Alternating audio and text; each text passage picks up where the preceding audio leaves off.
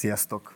Nagyon sok szeretettel köszöntök mindenkit, nem csak titeket a képernyők előtt, hanem itt a helyszínen is, ugyanis a mai adásunkat május 1 alkalmából a SZEF, vagyis a Szakszervezetek Együttműködési Fóruma és a SZIKRA közös majálisáról közvetítjük. Már itt van velem két beszélgető társam, Csóti Csaba, a SZEF elnöke, és Jámbor András országgyűlési képviselő, akikkel azonnal elkezdünk beszélgetni a politika és a szakszervezetek kapcsolatáról. De előtte, mint egy szolgálati közlemény gyanánt, iratkozzatok fel a Partizánra, és ne felejtsétek el, hogy idéntől már fel lehet ajánlani 1%-át az adótoknak a Partizán számára is. Értek ezzel a lehetőséggel, hogyha jónak gondoljátok a pénzetek és az adótok 1%-ának a helyét nálunk, ez minden linket megtaláltok a leírásban. Most pedig kezdünk is, és fordulok is beszélgetőtársaimhoz, mellettem egyből Csóti Csaba és Jámbor András. Um, ugye a mai eseménynek a címe az szakszervezet és politika, ami egy nagyon tág megfogalmazás. De kezdjük szerintem az aktualitásoknál, hiszen most jelenleg ugye már lassan egy éve tartó tanár, diák és egész egységében oktatási megmozdulások kapcsán újra felmerült ez a kérdés. Múlt hét hétfőn volt egy tüntetés, ami végül kordonbontásba torkollott, és szerintem ez például elég jól szimbolizálja ennek a kérdésnek a, a, a jelenkori aktualitását. Úgyhogy elsőnek ezt kérdezném tőletek, hogy a reál megmozdulások alkalmával hogyan tudja támogatni a tiltakozó tanárokat, diákokat a szakszervezet, konkrétan gondolok itt a PS-re, ami a SZEF-nek a tagja, és mondjuk a Szikra mozgalom. Kezdjük veled, András. Én is üdvözlök mindenkit itt a helyszínen is, és a partizán kamerái előtt is, vagyis hát a telefonok és a számítógépek előtt. Egyrészt szerintem, szerintem nem olyan tágfogalom ez a szakszervezet és politika. Szerintem nincsen olyan, hogy civil szervezeti politika, szakszervezeti politika, pártpolitika, egy közösségben élünk ebben az országban, ennek a közösségnek a különböző bajaival, és ezekre a adott megoldások azok ugyanabban a térben rendeződnek el. Tehát ilyen szempontból szerintem nem szétválasztható a szakszervezet és a politika, vagy a pártpolitika, vagy a civil politika, mert hogy ugye nem nincs ilyenből olyan sok, hanem egyetlen egy közösségünk van, és ennek az ügyeivel foglalkozunk alapvetően. Persze nem ilyen egyszerű valójában a helyzet, hiszen különböző szervezetek vannak, különböző szervezeti érdekekkel, különböző legitimációval és különböző célokkal, és a nagy kérdés az az, hogy hogyan lehet ezeket összeegyeztetni. A, nyilván én például ott voltam ugye ezen a tüntetésen, a, nekem, nekem szerintem ebben egy olyan feladatom van, amikor oktatási tüntetés van, vagy másfajta tüntetés, vagy akár egy sztrájk, hogy azokkal a médiaeszközökkel, amik nálam vannak, azokkal bemutassam ezeket a tiltakozásokat, képviseljem azokat az embereket, akik mint egyéni képviselő nyilván az én választókerületemben is laknak, hiszen elég sok tanár is lakik a választókerületemben, egyébként kaptam is, szoktak is keresni a helyi tanárok, hogy mondjuk jöjjek el egy tüntetésre, és számoljak belőle. Van egy ilyen képviseleti funkció, aztán van egy olyan képviseleti funkció, hogy mondjuk írásbeli kérdéssel, vagy parlamenti eszközökkel próbálkozzak megjeleníteni ezeket a dolgokat. Nyilván Szerintem az ennek az egésznek a kerete, hogy az oktatási rendszerben akkor lesz változás, hogyha az országban változás lesz, és én azért is vagyok politikus, tehát azért választottam ezt a pályát, mert azt gondolom, hogy nem lehet ezeket a dolgokat szétválasztani, és nekem vagy az egy feladat, hogy politikusként megpróbáljunk többséget szerezni ebben az országban, még a, ezeknek az ügyeknek, még hogyha úgy is tűnik jelenleg, hogy ez nagyon távoli, akkor sem feladható eszköze ez szerintem a politizálásnak, mert a közösség ügyeinek intézése az mégiscsak arra épül, hogy gondolunk valamit a világról, vannak értékeink, gondolunk valamit arra, hogy hogyan kéne például egy oktatási rendszernek működnie, hogy mi a feladata az oktatási rendszernek, például az, hogy az egyenlőségeket elősegítse, és akkor ehhez mindenfajta eszközt kell fel kell használni, szakszervezeti eszközöket, civil politizálást, tüntetést, polgári engedetlenséget, vagy éppen a parlamenti eszközöket.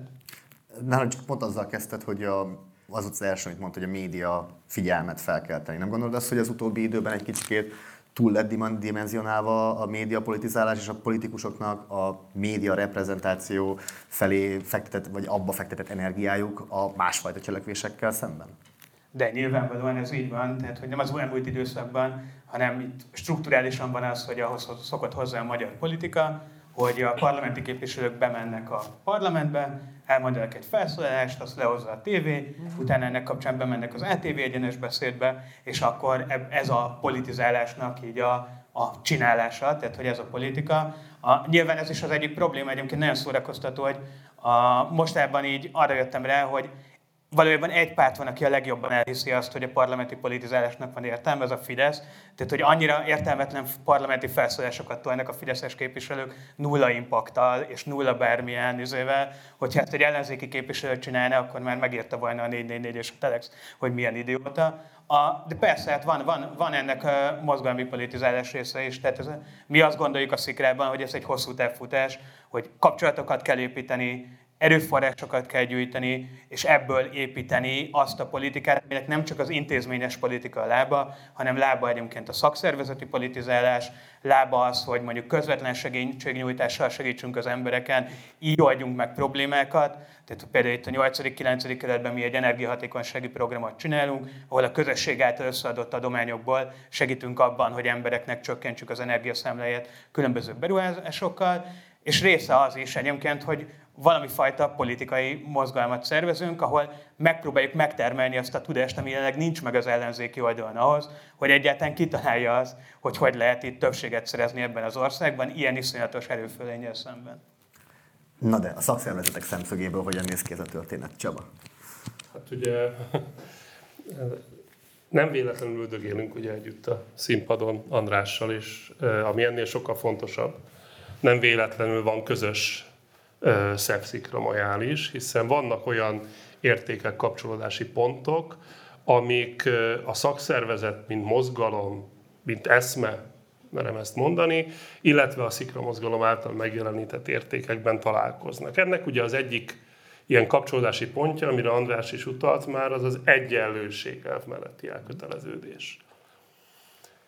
Én azt gondolom, hogy annyira nem ö, nem vegytisztán egyszerű a képlet, mint ahogy András helyzeténél fogva mondta, és képviselő urat erre tartjuk, tehát ezzel nincsen gond. De abban egyetértek vele, és ezt nagyon régen mondom, még ő nem is volt képviselő, hogy egyetlen, központ, hogy egyetlen közpolitikai tér van. Nincs olyan, merem állítani, vagy hát nekem meggyőződésem, hogy szakmapolitika, meg szakszervezetpolitika, meg közpolitika egyetlen közpolitikai tér van, nem lehet belőle kimazsolázni, hogy mibe szeretnék részt venni. Ha bármifajta változtatást szeretnék elérni a mindenkori ö, társadalmi politikai rendben. Ez igaz kis közösségre, tehát önkormányzatokra például, amiről itt a kollégák a mai délelőtt folyamán beszélgettek. Igaz egy civil szervezet, az is elhangzott ma már, civil szervezet kezdeményezésére egy adott területen, legyen az lakhatási, szociális, szociális kérdés, környezetvédelmi kérdés, elég sokakat mozgat. Méghozzá azért van egyetlen közpolitikai tér, mert alapvetően abban gondolkodunk, hogy egy képviseleti demokráciában működő államstruktúrában élünk. Márpedig a döntések azok önkormányzatoknál, országos szinten sokféle ponton születnek meg.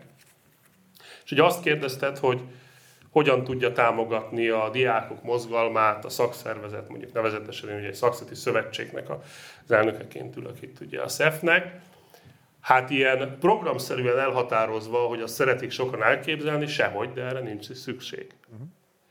Utalva arra, amit András mondott, hogy bizonyos célok és bizonyos közös érdekek esetében találkozhatnak, például a diákmozgalom, és például a tanárszakszervezet érdekei. Ezt egyébként látjuk jelen pillanatban, hogy itt találkoznak. Azoknak a diákszervezeteknek, akik minőségibb és egyébként egyenlő hozzáférés biztosító oktatást igényelnek, az érdekeik találkoznak azoknak a pedagógus szakszervezeteknek az érdekeivel, akik minőségibb és egyenlő hozzáférést jelentő oktatás mellett elkötelezettek.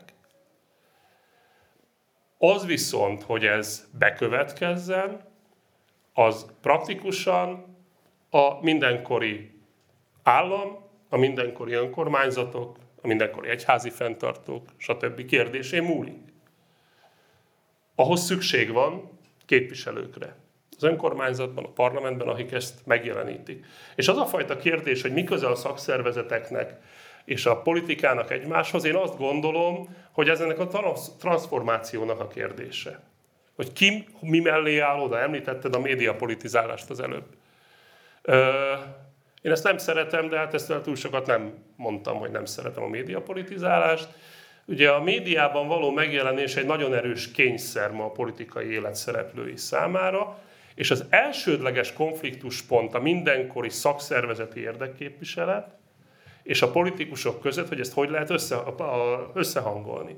Tehát egy jelentősebb szakszervezeti törekvés, tehát ha túllépünk, ugye, akik a délelőtti fogla, beszélgetéseket hallgatták, de tudják, miről beszélek, ha túllépünk a munkahelyi szintű, vagy az önkormányzati szintű egyeztetés kapcsán, ha túllépünk a helyi kollektív szerződések világán, akkor nem lehet megkerülni a politikát, de általában a tapasztalat az, hogy a, és nem csak Magyarországon, ezt hozzátenném, és nem csak a Fidesz Magyarországon, ezt is hozzátenném, hogy a politikai élet egy erős, egyértelmű, a médiában jól megjeleníthető szakszervezeti elköteleződést vár el, amit a szakszervezet nem tud megadni.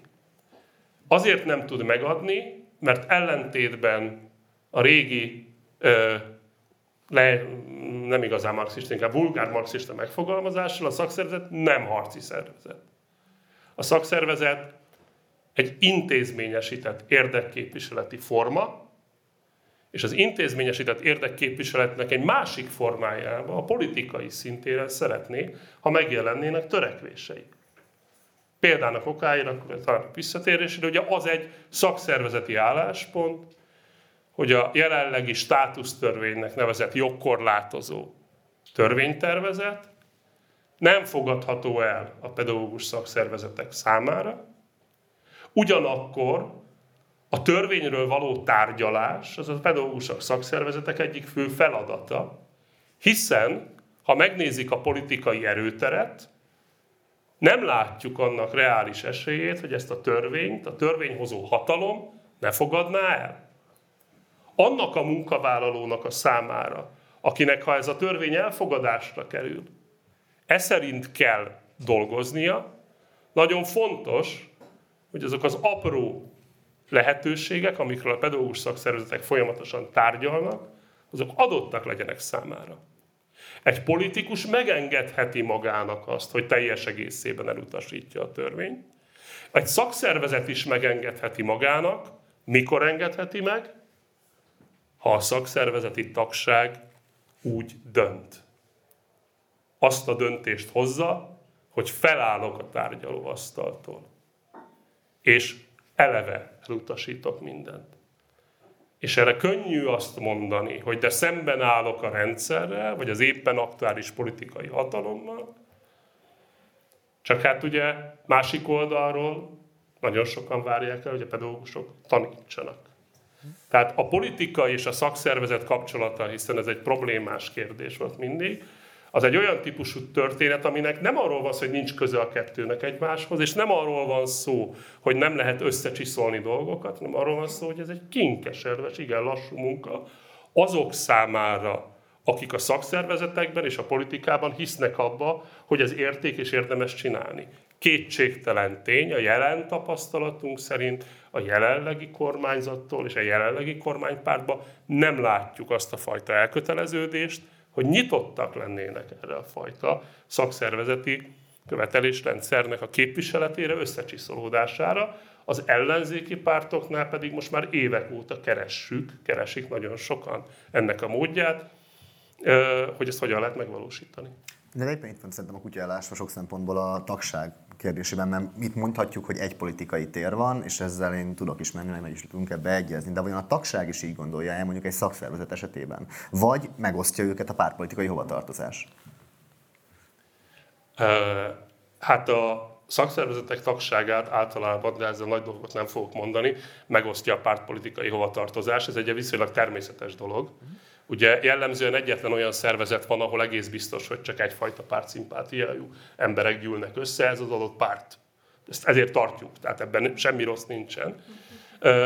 Na de az viszont, hogy, hogy a saját pártszimpátiámtól függetlenül bizonyos ügyekben együtt tudok-e működni egy másik politikai párt képviselőjével, vagy amitől ma Magyarországon nagyon messze vagyunk, szervezetileg egy politikai párttal, az, belátás kérdése, a belátáshoz pedig olyan típusú tudatosságra van szükség, amivel elég rosszul állunk jelenleg. Erről is volt ma délelőtt a beszélgetések kapcsán ugye szó. Erre szolgálnak azok az elindított szakszervezeti képzések, amit itt az egyik kolléganő úgy fogalmazott meg, hogy ez a bizonyos tudatos munkavállalóvá nevelés, ezt sokan mondják, de hogyha egy picit megállunk és végig gondoljuk, hogy mit jelent, ez ezt is jelenti.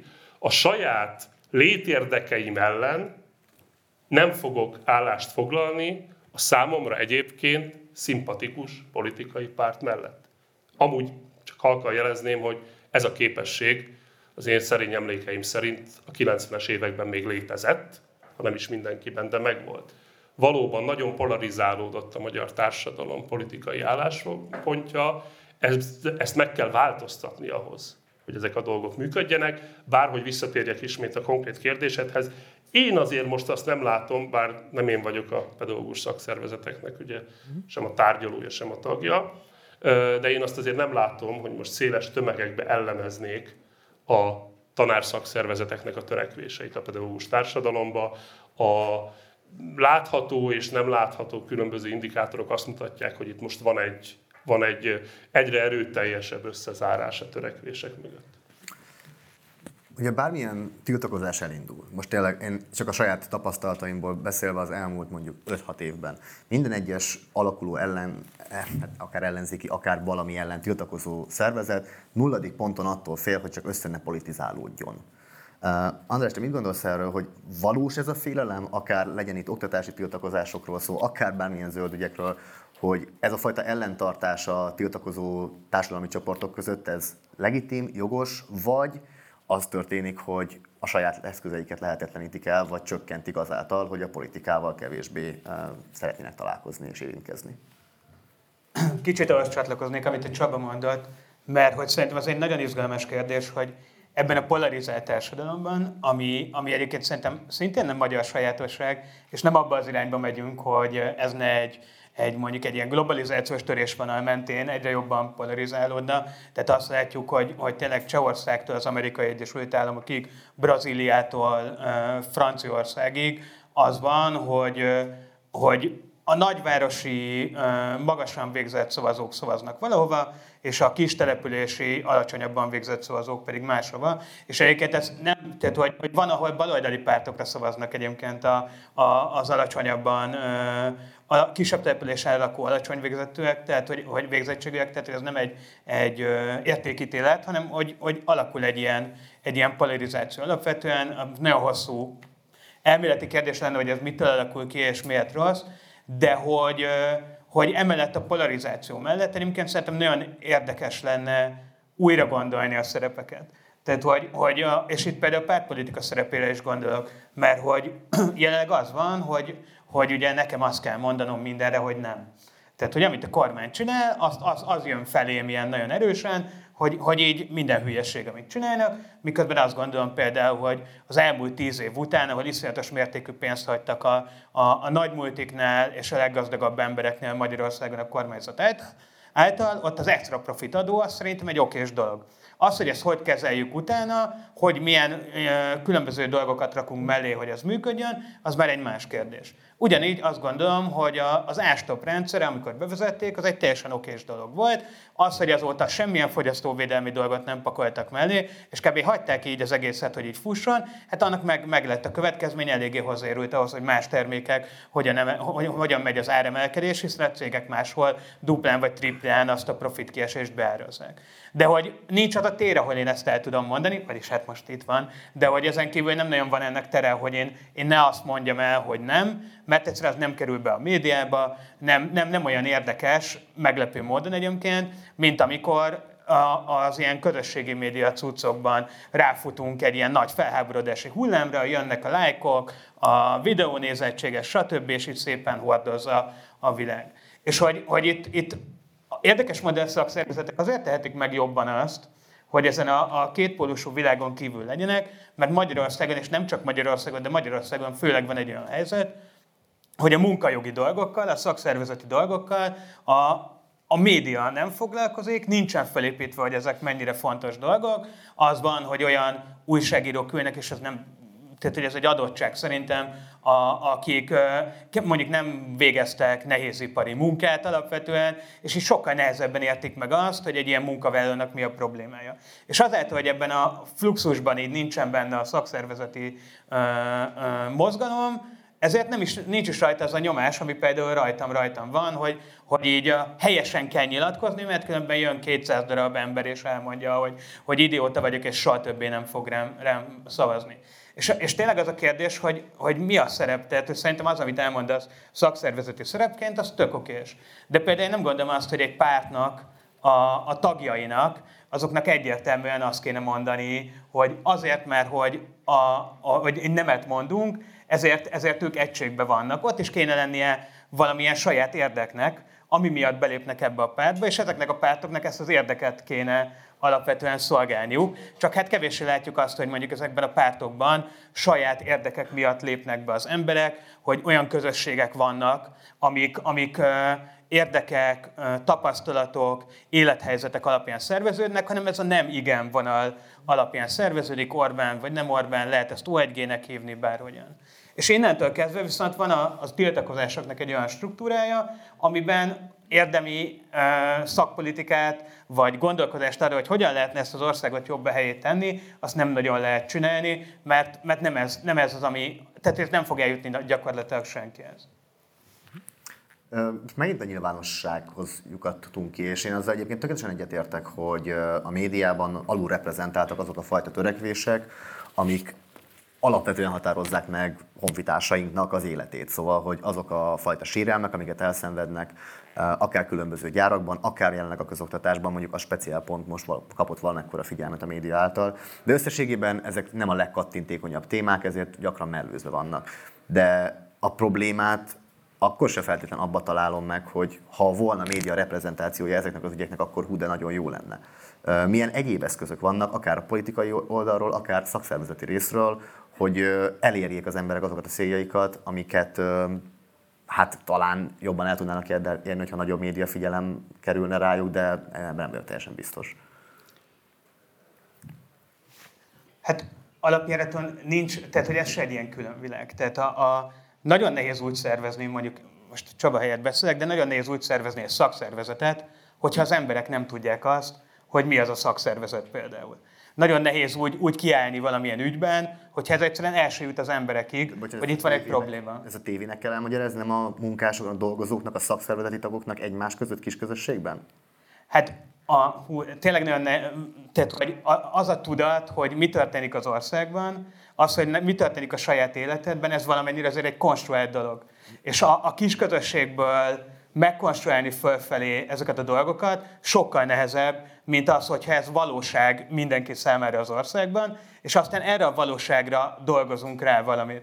Tehát a, a, azt mondani, hogy, hogy senki nem tudja az országban azt, mondjuk, hogy mi történik a Mondjuk a feltöltőkártyás áramfogyasztók ügyében ezt azért tudom hozni, mert én ezzel foglalkoztam. És akkor próbáld meg megszervezni azokat az embereket, akik egyébként nem foglalkoznak politikával, nem értik egyébként a saját befizetési rendszerüket a feltöltőkártyás áram, áramfogyasztás terén, hogy mit, mit vásárolnak meg, mert hogy egy iszonyatosan bonyolult rendszer, és találd meg ezeket az embereket egyébként külön, szervezd meg őket egybe, és aztán ebből így kicsiben építkez. Ennél fokkal egyszerűbb, hogyha ez téma, mert hogy száz valahány ezer ember, családot érint Magyarországon, ez a száz valahány ezer család tudja azt, hogy, hogy náluk van egy probléma, és akkor onnantól kezdve ezeket az embereket megkeresni, és egyébként akár ugyanúgy alulról összeszervezni, az sokkal egyszerűbb, mint hogyha amikor oda mész valaki, ezért becsöngetsz, akkor neked kell elmagyarázni, hogy itt egyébként lehetne egy megoldás arra, hogy maga kevesebbet fizessen. Csaba, te is ennyire szkeptikus, hogy az alulról szerveződő megmozdulásokkal kapcsolatban? No, tehát én jelen pillanatban azt gondolom, hogy annak van lehetősége és jövője, a szakszervezeti mozgalom és a szakszervezeti gondolat, és akkor majd mindjárt beszélek arról, hogy ez alatt mit értek kapcsán, ami alulról szerveződik, nem azért, mert feltétlenül az a jobb, hanem mert jelen pillanatban erre van lehetőség. És egy kicsit távolabbról kell kezdenem, tehát amit itt azért érintettünk. Tehát ugye a, mondtad a média politizálást, meg hogy kinek kellene elmondani, meg hogyan. Hát azért ez, ez egy, ha tetszik, ha nem, nem akarok túl nagy elméleti fejteketésekbe belemenni, de hát azért ez egy olyan típusú történet, hogy az a szakszervezeti struktúra, amiről itt mindannyiunknak, akik itt ülünk, mert akik követnek minket az interneten, valami fajta fogalmunk van, ez egy nagyon fiatal struktúra. Az Nyugat-Európában is az 1960-as években születik meg, és a rendszerváltással veszi át Magyarország ennek a jogrendjét.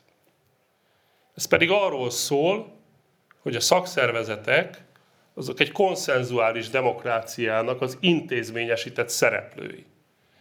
Ezt sokszor el szoktuk mondani, valószínűleg sokaknak egyik fülén bemegy másikon ki, hogy kicsit, hogy tartalommal töltsen meg. Ez azt jelenti, hogy jogszabályban rögzített jogok alapján részt kapnak a hatalomból. Nem a haderőfejlesztésről van szó, nem az olajkitermelésről van szó, hanem azokról a kérdésekről, amelyek így vagy úgy, de mérséklik a társadalmi egyenlőtlenségeket, méghozzá a vagyonból élőkkel szemben a jövedelemből élőket valamilyen módon, bocsánat, az bérből élőket valamilyen módon preferálva. Ez a gondolat, amikor kialakul Nyugat-Európába, és ráépül egy konszenzuális demokrácia, ez egy nagyon szép gondolat, és kevesen merik elismerni, hogy hát ebben elég erőteljes része volt Európa keleti létezett szocializmusának, ami egy fenyegetés volt. Olyan értelembe véve, hogy felhúzta, na pláne Kelet-Európába az életszínvonalat széles tömegek számára. És azt tapasztaltuk a rendszerváltás után, én elég későn vettem észre, hogy a fenyegetés elmúltával, hogy egy kicsit most ilyen populárisan fogalmazzak, hát a kapitalisták elszemtelenedtek és visszaszerezték jogaikat a hierarchikus társadalom működtetésére.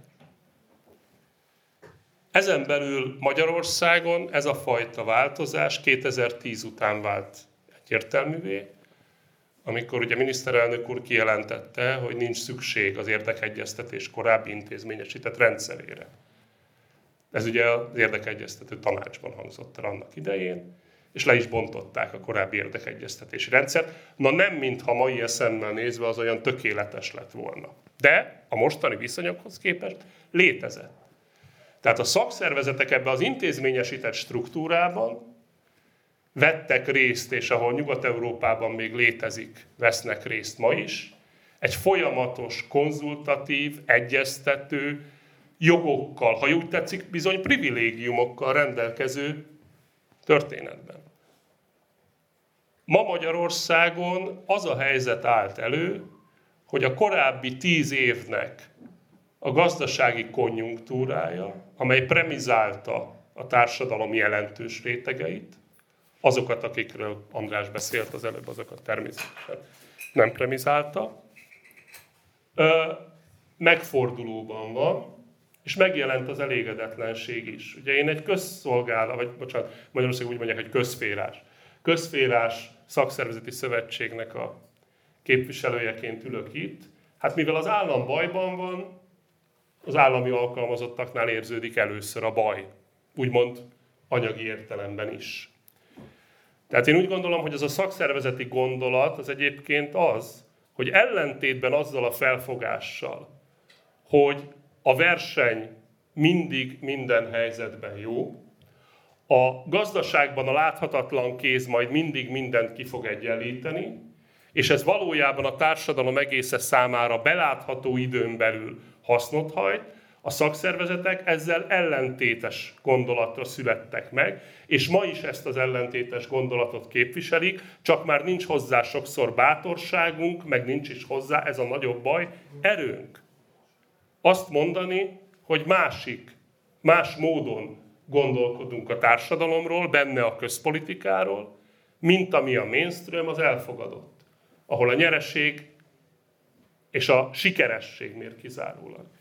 Tehát én úgy gondolom, és itt kanyarodnék vissza, hogy miért alulról? Azért, mert a szakszervezetek ezzel szoktam turnézni, ahogy mondják, meggyőződésem szerint jelen állapotukban is Magyarország legdemokratikusabb szervezetei, és hogyha a szakszervezetben résztvevő kollégák nem tanulják meg újra gyakorolni a saját jogaikat, a saját érdekeiket érvényesíteni, akkor akár mondjuk így megtér a kormánypárt, és hirtelen intézményesen érdekegyeztetni fog érdemben.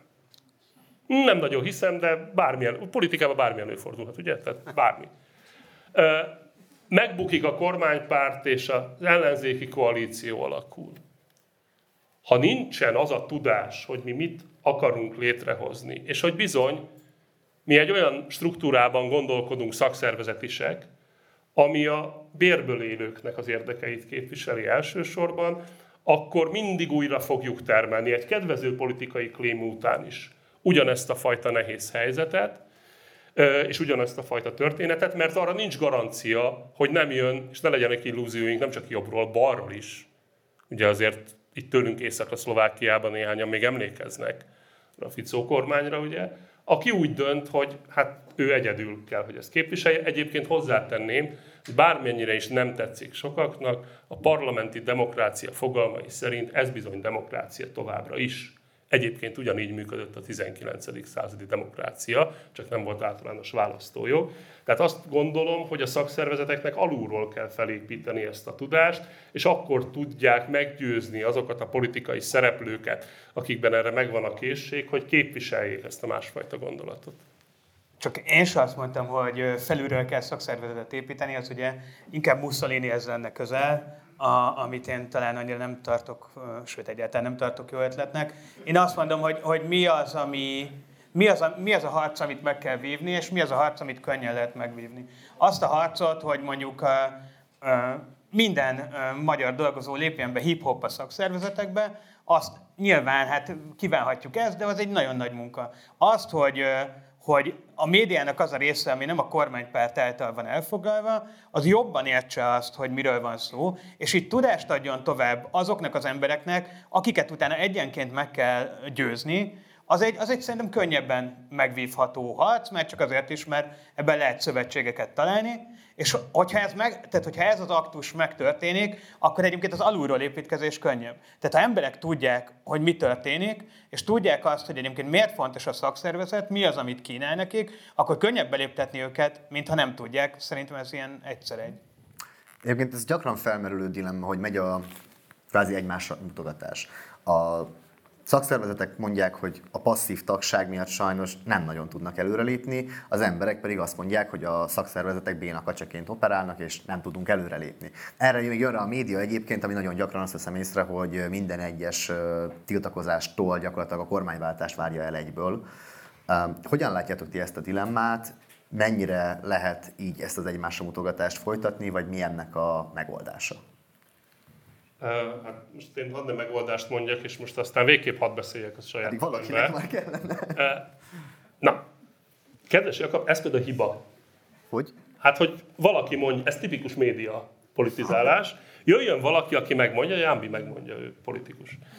Uh, nem, na viccet félre. Hát én meg a médiában jövök, szóval. Látjátok, baj van veletek. Na itt jön az egymásra mutogatni. Hát ezért nem vagyunk mi szakszervezeti vezetők. Igen, szóval? No. Uh, ez a valakinek meg kellene, ez azért jár az agyamba.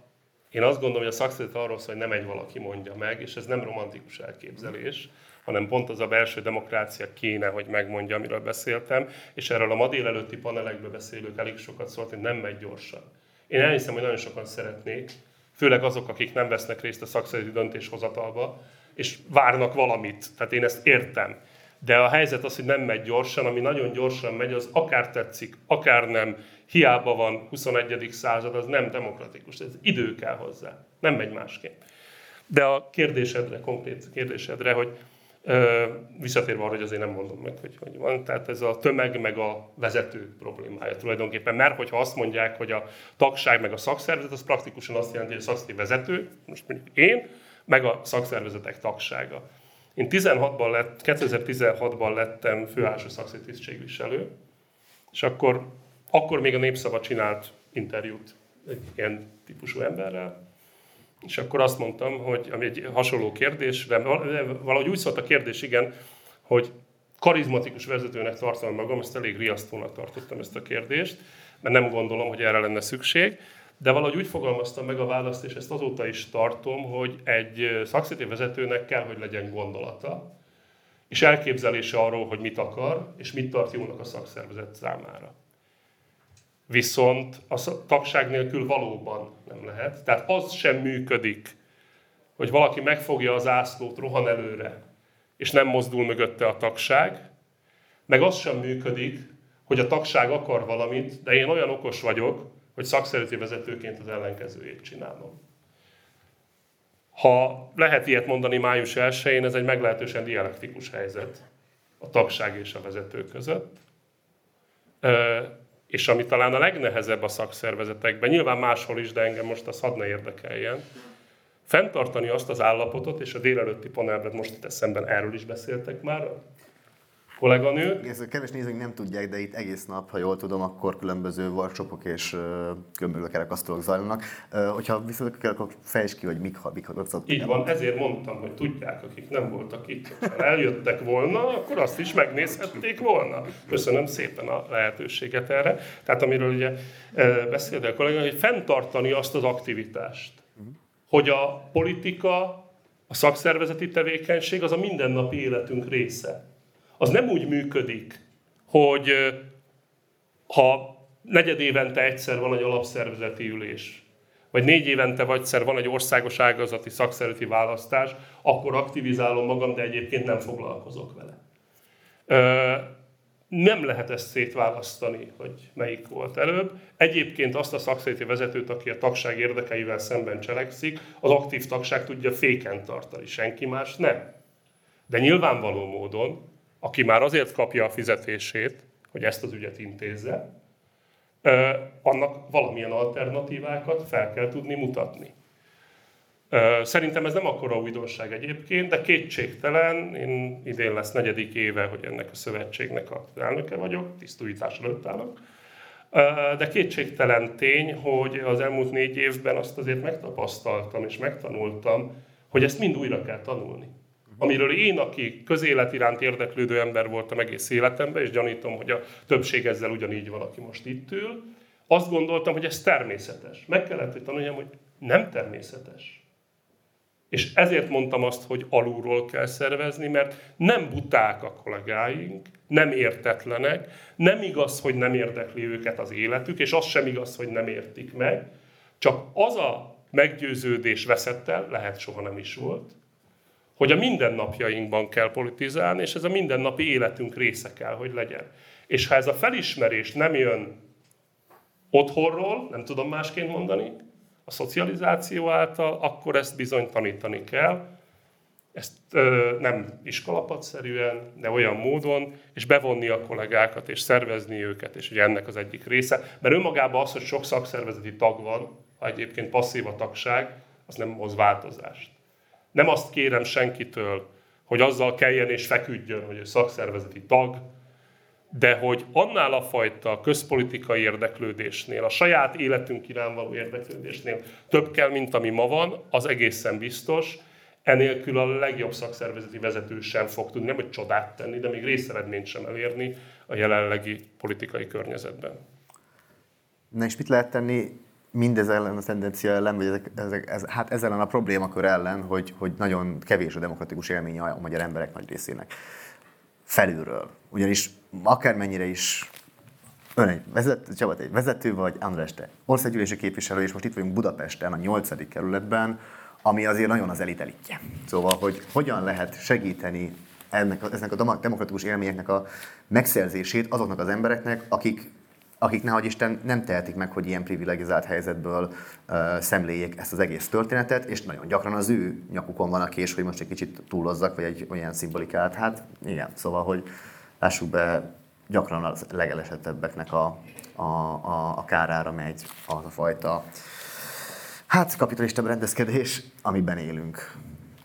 Hát azért a Kálvária tér környékén a nyolcadik kerület, mint a legelitebb elitek, azt, azt szerintem kikérnék maguknak, és rendes emberek laknak ott.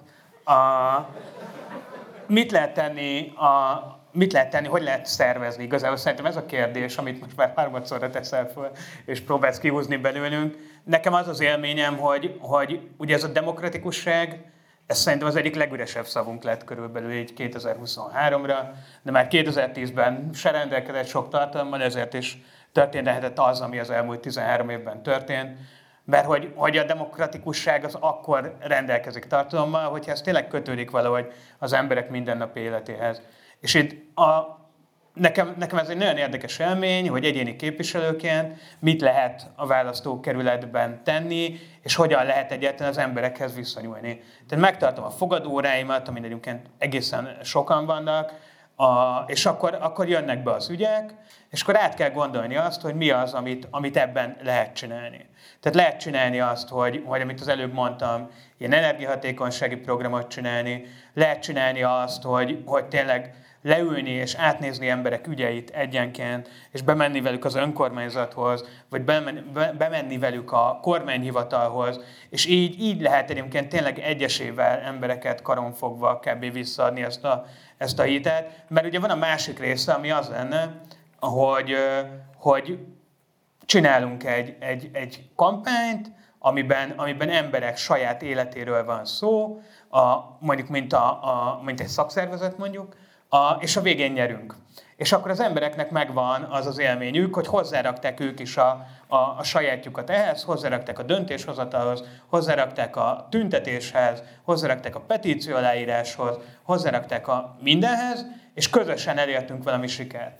Na de hát nyilván ez a rendszer, amit én azért kevésbé tartok demokráciának, tehát hogy, hogy nyilván mondjuk én a 19. századi cenzusos választójogat se tartom azért a demokráciák legnagyobb mintapeldányának, a, de, hogy egy, de hogy nyilván ez a kormánypárt jelenleg nem érdekelt abban, hogy bármilyen siker történjen. Erre jó példa az, hogy mondjuk egy hónapja beadta az LMP, hogy a Sádül Györgyöt a végrehajtói kar elnöki tisztségről le lehessen váltani, és akkor beültek a törvényalkotási bizottságba a fideszesek, és szépen megnyomták a tartózkodás gombot, mert azért leszavazni már ciki lett volna. Majd most ugye a törvényalkotási bizottságba bejött az a javaslat, ami nem leváltja a Sádő Györgyöt, hanem elveszi minden jogkörét, ami után egyébként lemondott a Sádő György, és akkor egyébként én az LMP helyben kiálltam volna, hogy egy hónappal azután, hogy beadtuk ezt, megcsinálták ezt, de hogy még arra is figyelnek, hogy ha valamit nagyon meg kell csinálniuk, azt is úgy csinálják, hogy nehogy úgy tűnjön, hogy itt bármilyen siker elérhető, és bármilyen pozitív változásban emberek azt gondolhatják, hogy egy kis demokrácia élményt fel tudnak csüpegetni.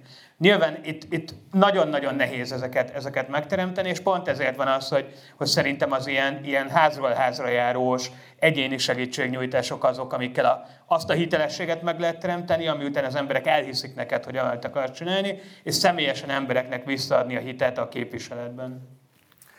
Zárásképpen egyre gyakrabban látom azt, és erről szeretném kikérni a véleményeteket, hogy nagyon sokat segít, hogyha Magyarországot nem egy hermetikusan elzárt, külön létező helyként tekintjük, hanem minimum regionális kontextusban, vagy ne Isten globális kontextusban. És emiatt kérdezném azt tőletek, hogy a politika és a szakszervezetek viszonyát tekintve mennyiben atipikus a magyar helyzet, illetve milyen jó gyakorlatok esetleg regionális minták vannak, amik segítségül szolgálhatnak, vagy abban, hogy jobban megértsük a magyar helyzetet, vagy abban, hogy ne Isten előrelépés is történjen a politika, a szakszervezetek és a szakszervezeti tagság együttműködése között. Én nem gondolom, hogy a magyar helyzet atipikus lenne.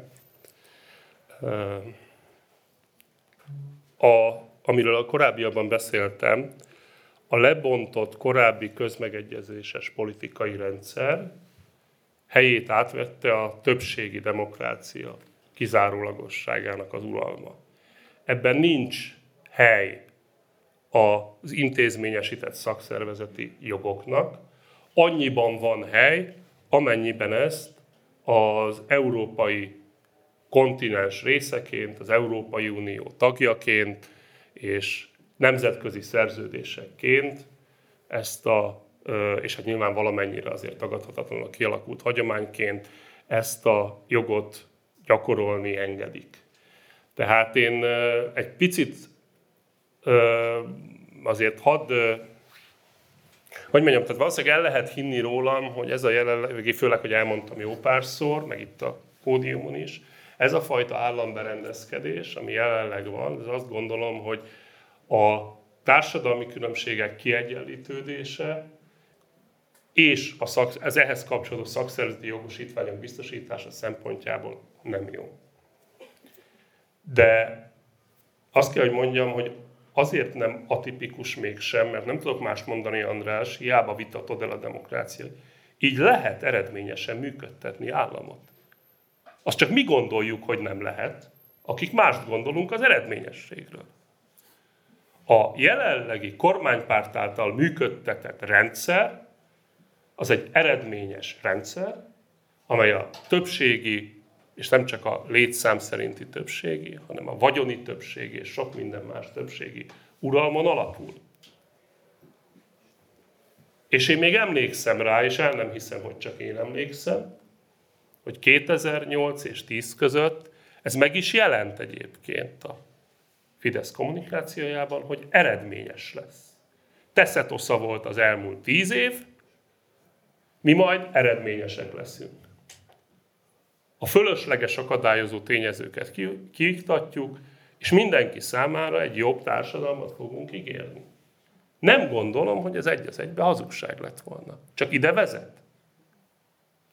Mert senki, nyilván én sem, szakszervezetek sem, szikramozgalom sem, senki nem birtokolja a bölcsek kövét, nem tudja, hogy hogyan kell a tökéletes társadalmat működtetni, és az a bizonyos konszenzusos demokrácia, amiről beszéltem, hogy milyen módon jött létre, az, ha nem is teremt tökéletes világot, de a lehetőségét felkínálja a sok szereplő bevonásának.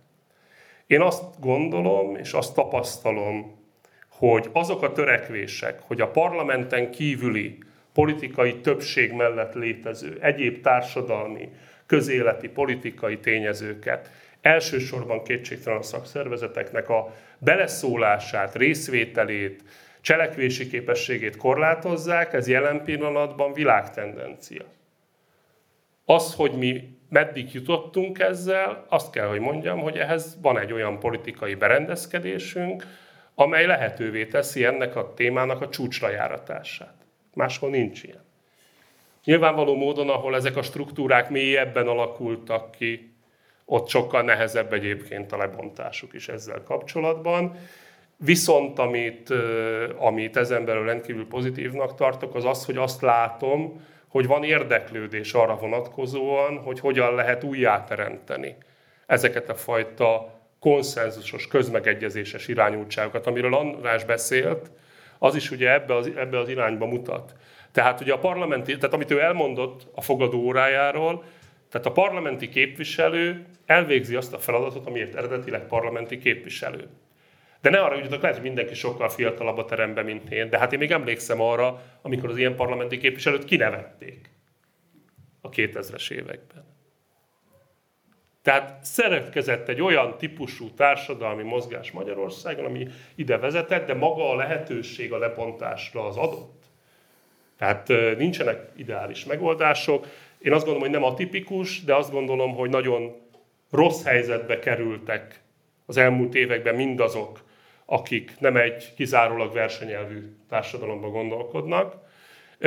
És azt is gondolom, hogy megjelentek azok a az igények, hogy ez legyen másként, szakszervezeteken belül és szakszervezeten kívül is, hogy a saját szükke pátriámra visszatérjek, én továbbra is azt mondom, hogy most annak van itt az ideje elsősorban, hogy belülről építkezzünk, megerősítsük magunkat. Ez nem azt jelenti, hogy nem kell részt venni akciókban nyilvánvaló módon, ha ehhez megvan a kellő erő és a kellő támogatás de nincs ilyen egyik pillanatról a másikra való felpattanás, azt ugye forradalomnak hívják, és hát abban az intézményesített rendszerük köztük a szakszervezetek nem illetékesek.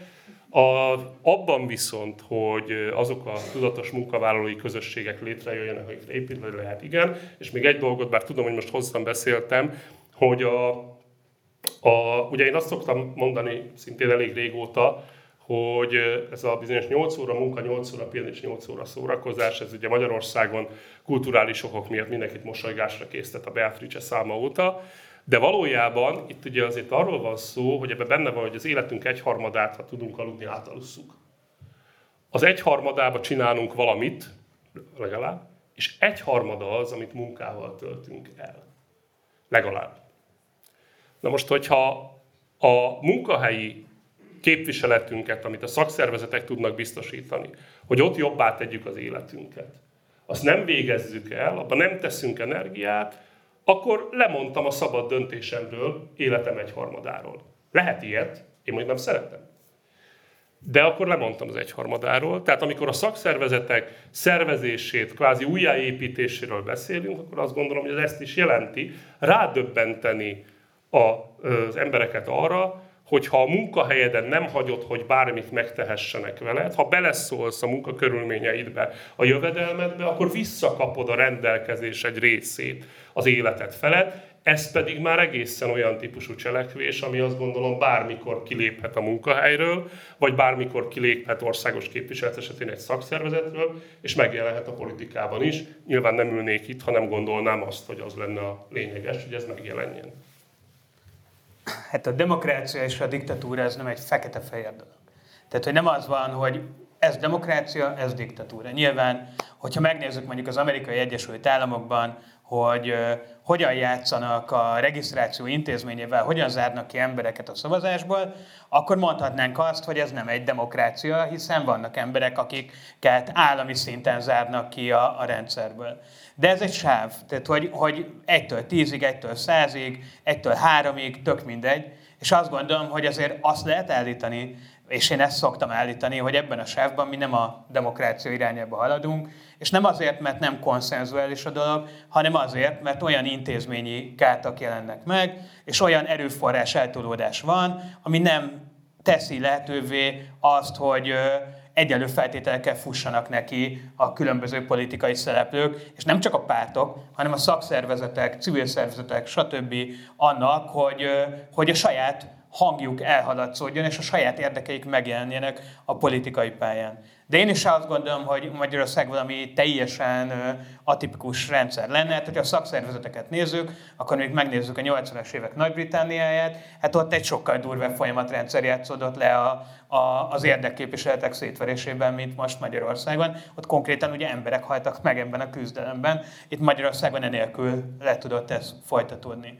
Magyarországon egy olyan rendszer van, és szerintem ez az érdekes ebből a szempontból, ahol igazából, vagy inkább kezdem onnan, és gyors leszek, ígérem, hogy, hogy amikor oktatási tiltakozásokról beszélünk, egy csomószor elhangzik az, hogy hát itt butítani akarja az embereket a kormány, és az a cél, hogy rossz oktatás legyen, és akkor buták legyenek az emberek, és ne tudják azt, hogy izé, mit kell csinálni. Valójában ennél szerintem sokkal egyszerűbb a helyzet. Van a kormánynak egy társadalmi, gazdasági elképzelése arra, hogy hogyan akarja berendezni ezt az országot, és ebben a berendezkedésben nem az oktatásban tolják bele a pénzt alapvetően. Tehát, hogy arról van szó, hogy a magyar gazdasági modell arra épül, hogy alacsony, a régióhoz képest is alacsony béreken alkalmazzanak munkavállalókat, gyengítsék brutálisan a munkajogot, és egyébként mondjuk például szakképzett munkaerő, az leginkább úgy van ma Magyarországon, hogy munkaerő kölcsön, nem csak úgy van, de a munkaerő hiányt úgy próbálják pótolni jelenleg, nem úgy, hogy mondjuk a, a 50-60 évesen munkanélkülieket, vagy a, a fiatalon nem szakképzetteket, akik mondjuk a 18 éves iskolai korhatár 16-ra levívése miatt rendelkeznek kevesebb tudással, vonják be a munkaerőpiacra, hanem munkaerőkölcsönzött külföldi munkavállalókkal próbálják a munkaerőhiányt kompenzálni. És az a helyzet, hogy az elmúlt egyébként nem csak 13 évben, hanem az elmúlt 30 évben arra épül a magyar gazdaság, hogy iszonyatosan sok pénzt adunk külföldi vállalatoknak, hogy ők idehozzanak tőkét, és ezzel a tőkével csináljanak munkahelyeket. És nagyjából ez így a magyar gazdasági modellnek tényleg nagyon minimálisan, de ez az alapja.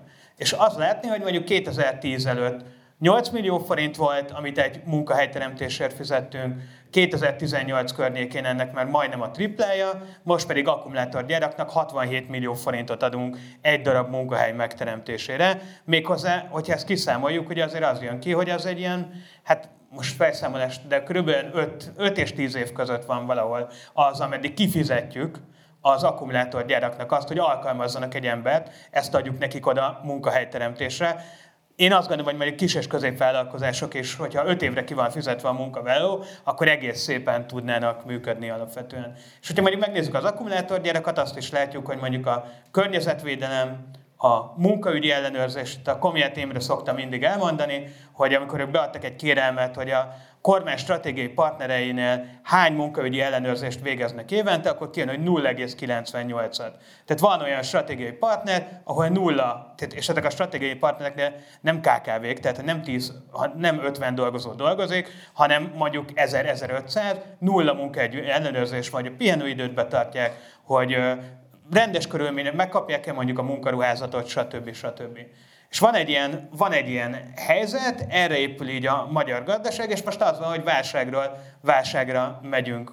Nem azért, mert nem csak a kormányzat miatt, hanem nyilván Covid, háború, ellátási láncok szétesése, globálisan nyilván a Magyarországon jobban kijövő áremelkedés, és ebben a helyzetben viszont az van, és szerintem ezért nem eredményes a kormány politikája, hogy azt látjuk, hogy ezek a válságok minket jobban érintenek. Ha megnézzünk egy áremelkedést, azt látjuk, hogy ez minden uniós országnál minket jobban érint, sőt, még unión kívüli volt ugye olyan pont, amikor élelmiszer áremelkedésben globális top 10-be kerültünk be, tehát Sri Lankával versenyeztünk az élelmiszer áremelkedésben, ahol fél évvel ezelőtt egyébként államcsőd volt. Tehát, hogy, hogy azért ez egy elég durva helyzet. És a, és én azért gondolom, hogy a demokrácia a diktatúra ösvényen valahol vagyunk, és ez nem a demokrácia felé van, mert ebben a helyzetben ugye az is kérdés, hogy mennyire tudják például az állampolgárok azt, vagy mennyire tudják a közösség tagjai azt, hogy milyen helyzetben vannak. És amikor nem, tudunk, nem tudjuk fel, felismerni a saját helyzetünket, akkor ugye sokkal nehezebben hozunk döntéseket. És itt én, és akkor visszautalok az egész média kérdésre, de hát igazából a szervezési kérdésre is visszautalnék, hogyha nem tudja azt például egy dolgozó, hogy hogy mondjuk ugyanabban, ugyanannak a cégnek a gyárában, Szlovákiában 10%-kal magasabb béremelést kap, mint itthon, akkor nem gondolja azt egyébként, hogy, hogy neki, neki meg kéne harcolni azért, hogy megkapja ezt a béremelést. És hogyha ezek a tudások nincsenek meg, akkor sokkal nehezebb minden alapvető szervező munka, de hát nyilván egyébként ettől még ezeket el kell végezni, és, és ennek az elvégzésével lehet egyébként olyan hálózatokat létrehozni, ahol meg ezek az információk tudnak működni, tehát ez egy oda, oda-visszató dolog. Csaba, ezt is kérdezném, hogy ezzel egyet tudsz érteni, hogy itt tudáshiány okozza a legnagyobb problémát, vagy nehogy Isten más is van a faktorban, nehogy Isten bizalmatlanság, a szakszervezet politika felé, nem tudom, ezer más dolgot is el tudok képzelni. Mennyire eklatás ez a példa, hogy az információ hiány tartja vissza az embereket a cselekvéstől? Én azt gondolom, hogy meggyőződés hiány van. Tehát, már bocsánat, csak ez kevésbé megfogható, de akkor ha már így tetted fel a kérdést, akkor elmondanám. Tehát, hogyha amire egyébként céloztam a 8 óra munka, 8 óra pihenés, 8 óra szórakozással, hogy mondjam, tehát az én értékrendem szerint nem mondok le az életem egy harmadáról. Ha nem mondok le, akkor cselekszem. Ha cselekszem, akkor beleütközök azokba a problémákra, amikről itt beszéltünk, és akkor nagyon hamar beleütközök abba is, hogy hogyan akarom megoldani. Úgy akarom megoldani, hogy én egyedül, és nem számít senki, vagy úgy akarom megoldani, hogy közösségbe szerveződök másokkal. Ha közösségbe szerveződök másokkal, akkor a szakszervezetbe van mit csinálni, van miért cselekedni. És akkor ahhoz lehetsz egyébként tudást szertenni. De bocsánat, az az út is létezik, hogy nem fogok össze senkivel, én oldom meg az életemet. Ez nem szokott mindenkinek sikerülni, de ugye a kapitalista társadalmi rend, gazdasági és társadalmi rend egyébként azt ígéri, hogyha keményen dolgozol, akkor ez mindenkinek sikerül. De ez is lehet egy út. Én, de ez nem valódi kutatás, tehát ezért mondtam, hogy kevésbé megfogható, én azt éltem meg az elmúlt kb. 30 évben, hogy mintha ez a fajta útkeresésnek nagyobb lenne a presztízse. Magyarországon, lehet, hogy máshol is, csak máshol nem értem, hogy meg tudja mit élni, mint ennek a fajta közösségbe szerveződőnek. És én most úgy érzékelem, hogyha nem is tömegesen, de mintha lenne igény erre a fajta közösségbe szerveződésre. Nyilván ennek köszönhetően is vagyok így szakszeretiben. Én nem gondolom, a tudás az egy nagyon érdekes dolog, most ha már feltetted a kérdést, bocsánat. Szóval, szóval azt nem nagyon lehet tudni előre, hogy melyik élethelyzetben milyen tudásra van szükségünk. De hát kollégáim tudják, szoktam morogni rajta, hogy amikor valamilyen képzésünk van, és egyébként sikeres képzésünk van, akkor ugye nekem az a problémám vele, nem problémám, csak nyilván a saját véleményem, hogy megint tanítottunk jó módszereket, átadtunk jó tudásokat, csak nem látom azt a meggyőződést. Hát hozzáteszem, hogy nem is kell feltétlenül mindenkinek lennie. Lehet ilyesmit, de én azt gondolom, hogy annak a képviselete, és ez talán egy szakszereti vezetőnek lehet dolga, hogy higgyünk abban, hogy az egyenlőbb társadalomnak és a közösségszervezésnek van értelme és van értéke, az, az, az egy fontos dolog. Én ezt lényegesebbnek tartom, mint, mint, mint ezeknek a tudás. Ez meg lesz lehetőség tudást szerezni, ha megvan az elhatározás. Hát nyilván egyébként az, hogy, hogy az nem történik meg, hogy valaki tud valamit, és akkor már cselekszik is, tehát hogy ez, ez tök nyilvánvaló, és az előbb azért már beszéltünk itt a hitelességről, beszéltünk itt arról, hogy bizalom, vagy erre talán még egyébként kevesebbet is, mint kéne, hogy, hogy egy ilyen helyzetben ki az, aki mer bízni egyáltalán abban, hogy, hogy a, aki mellette van, az meg fogja védeni, hogy, hogy, hogy össze lehet kapaszkodni, mert ez is kell azért egy energiabefektetés, és hát a hit az meg, amit említette, ez meg a legfontosabb. Tehát, hogyha nem tudjuk elképzelni, és egyébként ez összefügg alapvetően a tudással, hogy lehet egy olyan társadalom, ahol nem az van, hogy aki letapossa a másikat, aki többet rak bele, aki jobb körülmények közé születik, az az, aki messzi, messzire fog jutni, és ez az, ami egyébként a hasznos a társadalom egész számára, akkor, akkor nem fogunk előre menni. Tehát, hogy azt a hitet meg kell építeni, hogy, hogy lehet olyan világban élni, ahol lehet egyről a kettőre jutni a közösség segítségével, és ahol a közösség nem hagy bajban egyébként téged, hogyha bajba kerülsz, mert bajba bárki kerülhet. Tehát az, az nem, egy, nem véd meg senki a betegségektől, nem véd meg senki a balesetektől, a, a, csak a közösség tud megvédeni ezektől. Csódi Csaba, Jánbor András, nagyon szépen köszönöm nektek a beszélgetést, nektek pedig a figyelmet. Ez volt mai adásunk a majálisról, a Szikra és a SZEF közös majálisáról. Iratkozzatok fel a csatornára, ne felejtjétek, most már az 1%-otokat is felajánlhatjátok a Partizán számára. Én és minden kollégám, köszönjük még egyszer a figyelmet. Sziasztok!